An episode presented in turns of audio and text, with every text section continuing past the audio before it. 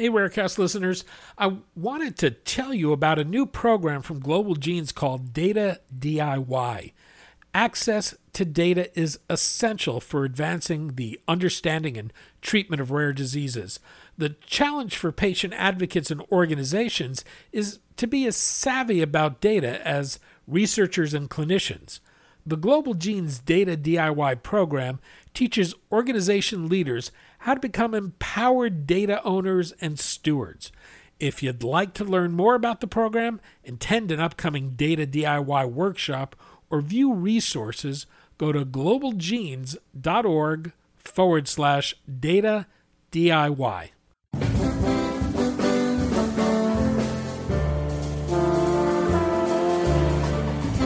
I'm Daniel Levine, and this is Rarecast.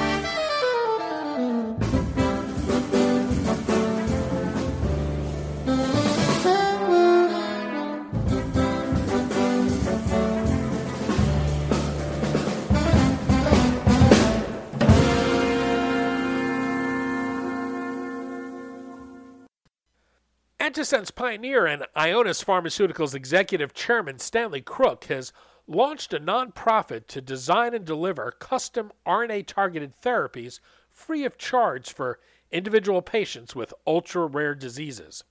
The organization n-Lorem Foundation will leverage Ionis's technology platform to speed the discovery and development of customized antisense oligonucleotide therapies. We spoke to Crooke about the genesis of n-Lorem, how to determine whether to work with an individual patient or researcher, and the challenge for regularizing the process of designing N of 1 therapies for ultra rare disease patients. Stan, thanks for joining us. I'm delighted to be here. We're going to talk about antisense oligonucleotides, ultra rare diseases, and your newly launched nonprofit n-Lorem, which was created to provide N of 1 therapies or custom therapies at no charge to patients with ultra rare conditions. Maybe we can start with the technology itself. For listeners not familiar with antisense oligonucleotides, what are they and, and how do they work? Antisense technology is a novel technology that uh, well, I've led the development of it uh, for the last 30 years. Uh, it is a technology that's really quite different from traditional drug discovery technologies in that uh, we use a new uh, a chemical class that had never been thought of as uh, being drug molecules before, oligonucleotides that are chemically modified. Um, and they are designed to bind to a target or a set of targets that had never been considered drug receptors before, and that's uh, RNAs. Um, and they work through and they bind through a, an approach that is well understood and different from what other drugs do, and that's called Watson-Crick hybridization. So that's uh, to sum it up. It, it, it's a new, totally new chemical class uh, designed to interact with a set of biological molecules that had never been thought of as in being involved in, in drug action before. And through mechanisms, uh, and now we have quite a number of mechanisms after they bind uh, uh, that we can use to make it very versatile. The, to explain it in a little more detail, um, most drugs uh, and all the drugs that people are used to taking, like your aspirin and your Lipitor and so on, come from a single technology that uh, was really uh, began in the intellectual foundation for it was laid in 1900. And that's small molecule drug design, and the idea is that you use that you uh, put a little information in a chemical molecule like aspirin, and that binds to a protein uh, that is associated with some disease or some problem the patient has, and it alters it. It's been a productive uh, discovery process. Uh, it's fueled the industry for now more than 120 years. But it's also very limited in the uh, in, in, in efficiency. The vast majority of small molecules made fail, and It's limited because we don't learn from our mistakes. The old adage that change a methyl, you change the drug is very true. So every new drug is a new game. And it's very limited in terms of specificity because the information contained is relatively limited in those chemical molecules. Uh, uh, the proteins, of course, that do the work of the cell are made uh, from RNA. And so antisense drugs are designed to use very specific, the, the very same mechanism that genes use to be specific to retain your information in a, in a, in a very specific way. We use that information to design ASOs to bind to very specific, unique sequences uh, in specific RNAs. And that then, once that happens, we can design ASOs to work through different kinds of mechanisms that either prevent the production of disease-causing proteins or alter the production of disease or, or health promoting proteins. The value of the technology is that it's extraordinarily efficient, uh, particularly as we do it at Ionis, since we are the pioneers of this technology and have very much automated systems and it is uh, more general uh, in that there are almost no undruggable targets for this technology in contrast to small molecules and monoclonal antibodies, and it's very specific. So it's that combination of attributes that make it feasible to think about tackling the issue of what to do about patients who have a unique mutation that may be they may be the only person in the world with the, the, that particular mutation, or they may be one of a family um, um, with that particular mutation. So, the final comment I'd make antisense technology is the most direct route from the gene to the patient. We take genetic information and we use it directly to design our ASOs. Um, and and it's validated and broadly useful, and so it is a technology, when coupled to the advances in genomic diagnosis, that lends itself to being able to tackle this very difficult problem. There was a high profile case of a young girl with an ultra rare form of Batten disease that Timothy Yu, a neurologist at Boston Children's Hospital, was able to design and treat with a customized ASO therapy. I'm wondering whether that case led to rare disease patients and researchers reaching out to Ionis to attempt similar efforts. It did, but that's not the genesis of n-Lorem. Uh, I've been working on n-Lorem um, for about two years. And if you think through what's necessary to actually try to do what we're going to try to, what we are doing, you need these things. You need a patient. You need uh, a diagnosis you need then a full genomic workup.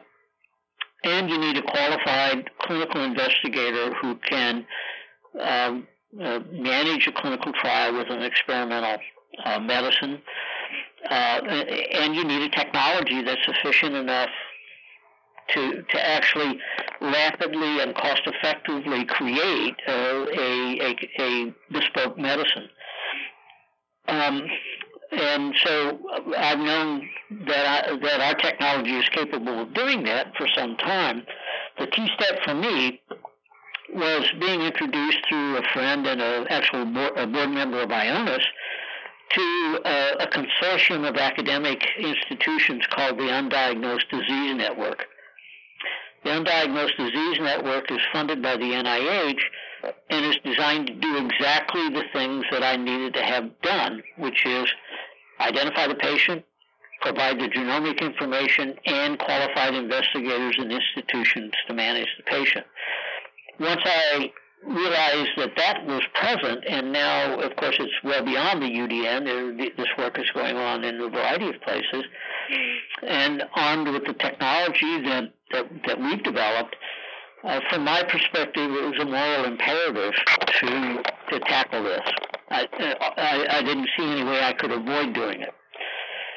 And where Tim Yu and other experiences have come to play really is um, we helped uh, in Tim uh, get the ASOs for not only the patient you're talking about, but another Batten's patient with a different uh, unique mutation.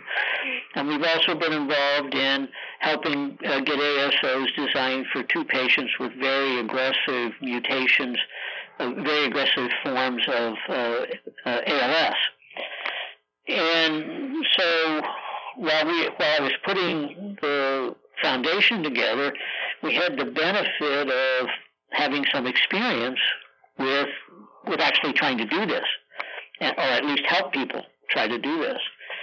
The final piece in n-Lorem coming together was to work with the regulatory agencies, and we're focused in the U.S. initially, so it was the FDA. And so this during this last year, I spent a good deal of time uh, talking with the senior leadership of the FDA. I was very pleased with their uh, positive and rapid response. And many of the questions I posed really are policy issues, so I didn't expect rapid answers. But I do think we have a, a path uh, that's affordable and in both dollars and time. Many of these patients are desperate, and if you if, if you're going to take three years or two years or even six months to get them a drug, it may be too late. So it's not just money; it's time. Uh, but I felt that there was a pathway that was available to us. That that even while the FDA is considering the policy issues and developing, you know, its generic approach to this, there was an opportunity for us to do some good. And and and so on to all that, then it just boiled down to money. And uh, my wife and I uh, donated some money. Uh, my Ionis very generously donated some money and also work in kind. And our colleagues at Baldwin also donated uh, uh, dollars. So that's how it all began. And Tim uh, has been a, a very uh, an ex- a wonderful trailblazer, um, and uh, obviously um, uh, Tim is involved in n-Lorem along with a good many other people.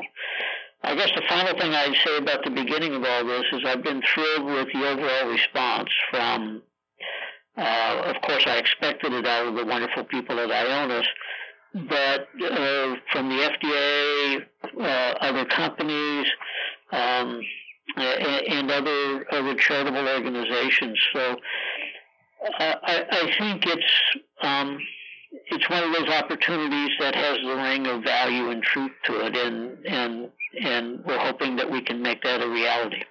Walk me through the process of how n-Lorem will decide whether to engage with a, a particular patient or researcher. Well, um, the process is straightforward, though by no means simple. Uh, the uh, patient uh, plus uh, physician uh, need to complete a form that's on our website that is a a, a um, request for treatment and and that requires uh, a lot of sophistication because a lot of the information we need is very very specific about the disease, the genomics, and so on. That submission comes to n-Lorem. Uh, it's then uh, blinded as to patient identity, uh, and uh, and then uh, our CTO, our Chief Technical Officer, Frank Bennett, who is of course um, a colleague of mine and and I've worked with for almost 40 years now, um, who's the chief technical officer of, of n-Lorem, then takes that information, puts it together, uh, produces a recommendation and, and, and a slide set that goes to a committee we formed called the Access to Treatment Committee the Access to Treatment Committee is comprised of physicians, pediatricians, neurologists, geneticists, uh, experts in clinical trials and, and medicine development, uh, experts in antisense, uh, and bioethicists. And that committee then considers uh, the request for treatment. And obviously, we have to determine do we have all the information we need to to, to make uh, uh, the, experimental ASO? Does the problem that the patient have actually um, it, can it be solved with our technology? Uh, is the patient uh, severe, and do we have an urgent situation on our hands? Um, um, and and a whole set of considerations about whether that patient's appropriate to treat. Ultimately, the Access to Treatment Committee then makes a recommendation to n-Lorem, and then the n-Lorem executive team makes the decision. And in fact, uh, I'm very gratified that we already have worked through one uh, request for tr- uh, treatment that preceded the announcement of the of, of, of and we received a second already. So uh, that's the process. Uh, and um, um, and of course, there are many, many factors that we'll have to consider in in in whether a patient is an appropriate patient for n-Lorem to treat. One of the other gratifying um, events has happened over the last month as as rumors of n-Lorem, you know, got around in the industry, is they've been very pleased that uh, companies with other technologies have asked, have expressed interest, and of course the door is wide open if they want to uh, throw in them uh, their support and their technology, like gene therapy uh, with us, it would be great. Or if they want to form their own and and then we work collaboratively with them because our technology is not going to solve everybody's problems. And so the more technologies and the more uh, folks involved in this, uh, the more people we can we can help. Um, so um, it, I think we're off to a good start. Obviously, it's early days, and we need to see uh, how effective we'll be in, in, in the coming years. But we're, we're we're looking forward to trying. Compared to traditional drug development, we've seen in the case of N of 1 ASO drugs a remarkable ability to move quickly to dosing a patient. What do you think would be a, a realistic time frame for moving from a target to dosing a, a patient?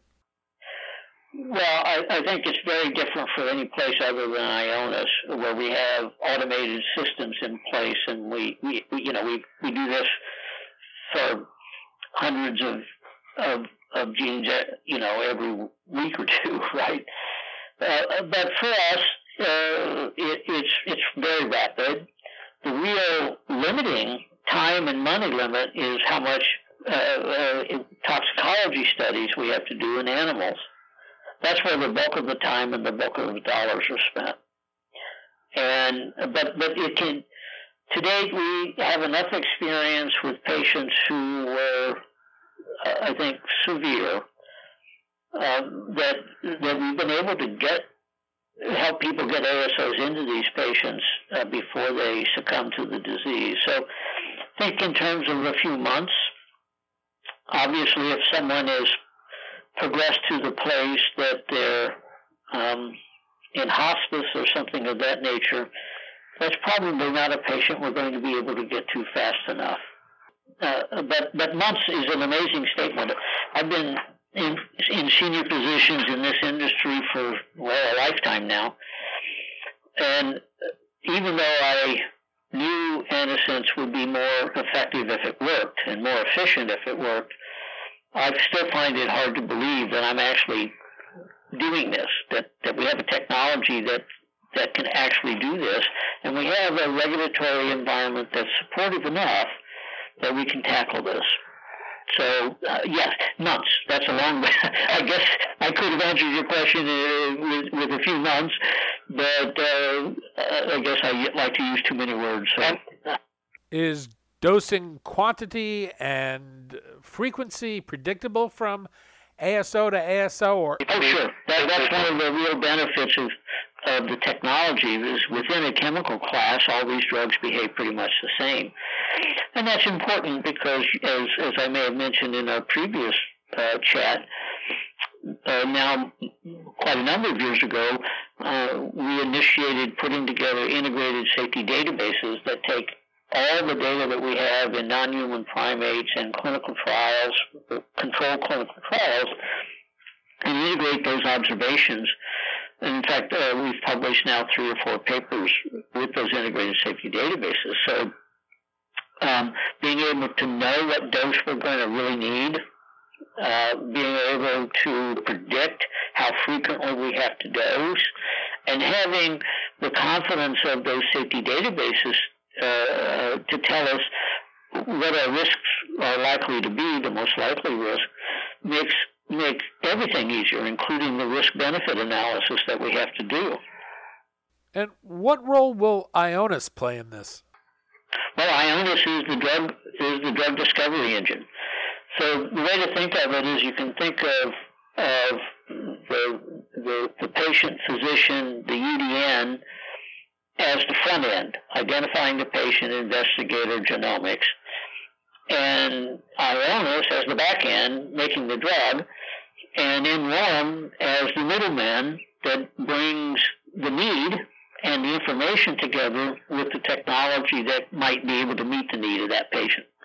How much of a hurdle is the regulatory process, and how have you seen the FDA evolve on its attitude towards N of one therapies? It's an issue, of course. Uh, more importantly, uh, um, I, I, think the, making a risk-benefit judgment is always the most difficult challenge in our in our industry. And to make a risk-benefit judgment when you have a single patient who's desperate, um, and you, you you have limited time is very challenging. So first of all, it is it is that risk benefit judgment that we're all responsible for making. We bring different perspectives. The FDA brings a regulatory perspective, and I bring a scientist physician perspective. But we're all trying to do the same thing. Do the best we can for patients and make sure that the risks that we're taking are all prudent risks.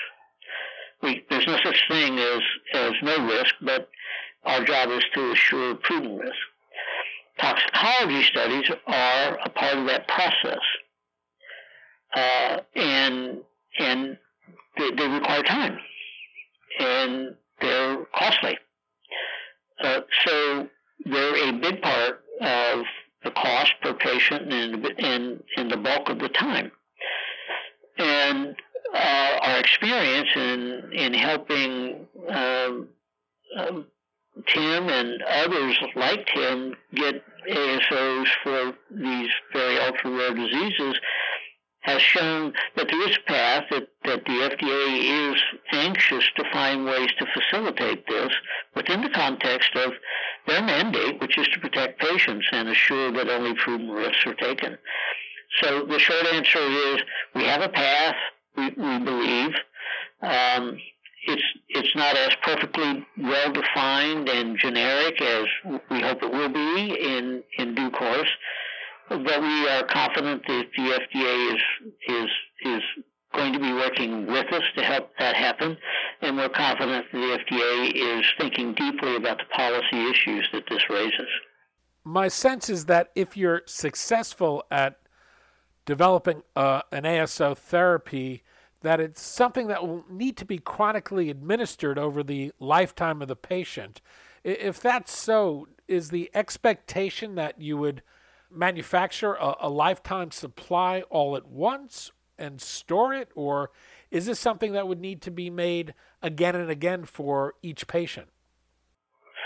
Um, it's one of the challenges. Uh, none of our manufacturing facilities are, of course, built to make batches, you know, that would serve only one patient. and so uh, finding solutions to being able to make the minimum, you know, make small amounts is, is, is, is a peculiar sort of thing for someone in the drug industry because usually you're trying to translate a process that works on a small scale to a large scale. Having said that, um, we, we uh, uh, uh, we know that these agents are extremely stable. Uh, we have prolonged dating on them, and uh, so so that's a big plus for us. Uh, and so um, our sense is that even making the smallest batches that we can make, that will be several years' supply for a patient. And uh, to go back and make some, some more if, if, if we run out of stability data and that, that sort of thing. Won't be very expensive. We can do it. How many patients do you expect to be able to handle at a time? I don't have any idea. I, you know, that's the nature of doing things for the first time. Um, uh, we, we, we, right now, I'm trying to uh, work with various vendors to bring the cost per patient way down, and and of course we're raising money, and so a big determinant of how many patients we can help at a time will be financial. Uh, and and so I've been gratified by the level of interest, but we're just beginning. Um, we don't know what the demand will be. We think it may be high. Uh, I, I, just don't know yet. Uh, um, it will be a function of demand. You know, the number of people that we have right now. We have a, a single paid employee, and I want to keep it. I want to earn every dollar to go to the patient if I can, uh, and it will be a function of how much money we can raise. Is there any sense what it would cost to take a patient from start to finish on delivering a, a custom ASO therapy? And do you think there are opportunities to reduce cost as you go? Well, sure. I, I wouldn't have done this without a good sense of how much it was going to cost per patient, but I don't want to get into that cost. It, it, it's affordable. And the two main components of the cost are the tox studies and manufacturing. And to the extent that we can reduce those costs, um, um, then we can treat more patients. And that's what I'm, and that's what I'm working on now. Stanley Crooke, founder and CEO of n-Lorem Foundation and executive chairman of Ionis Pharmaceuticals. Stanley, thanks as always. I appreciate the opportunity to talk about it, and um, wish me luck. Uh, uh, we know that we're, we're tackling a, a, a, complex issue, and we look forward to um, reporting our successes as well as the disappointments that we experience.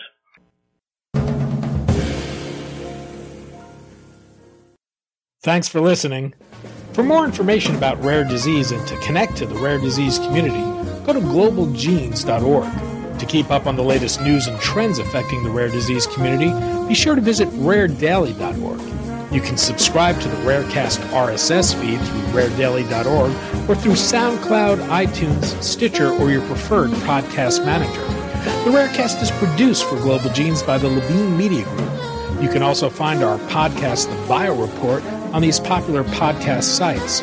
Our theme music is composed by Jonah Levine and performed by the Jonah Levine Collective. We'd love to hear from you. Drop us a note at danny at levinemediagroup.com.